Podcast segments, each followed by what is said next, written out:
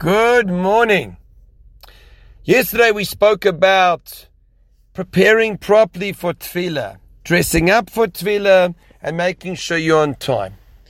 Now you come to the minyan.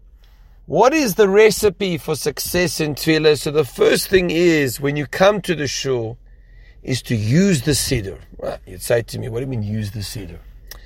What I mean is like this. The Baal Shem used to say everything from a siddur. Even Asher Yatzar blessing after the bathroom, he said, after, he said from a siddur.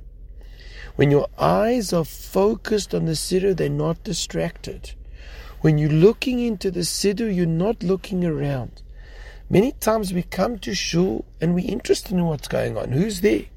What's that guy doing? When did he come to shul? When did this one come to shul?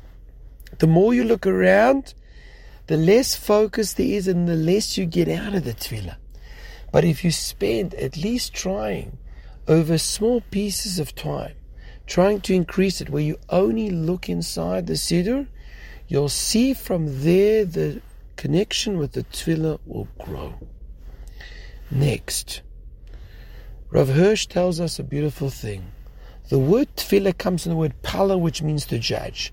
Tefillah is to judge oneself, which means we are using this as an opportunity to remind ourselves of truths that we normally forget, to remind ourselves of the greatness of Hashem, how much we owe Him, where we need to be focused in life, etc.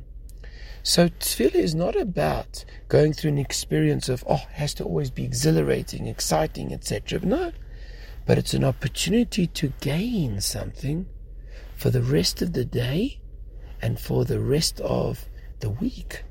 It could really pave your day and, and transform it with taking into your heart at least one thing from the tefillah. Remind yourself, remind yourself. If you do that, even if you're not dancing, it's also good. Have a wonderful day.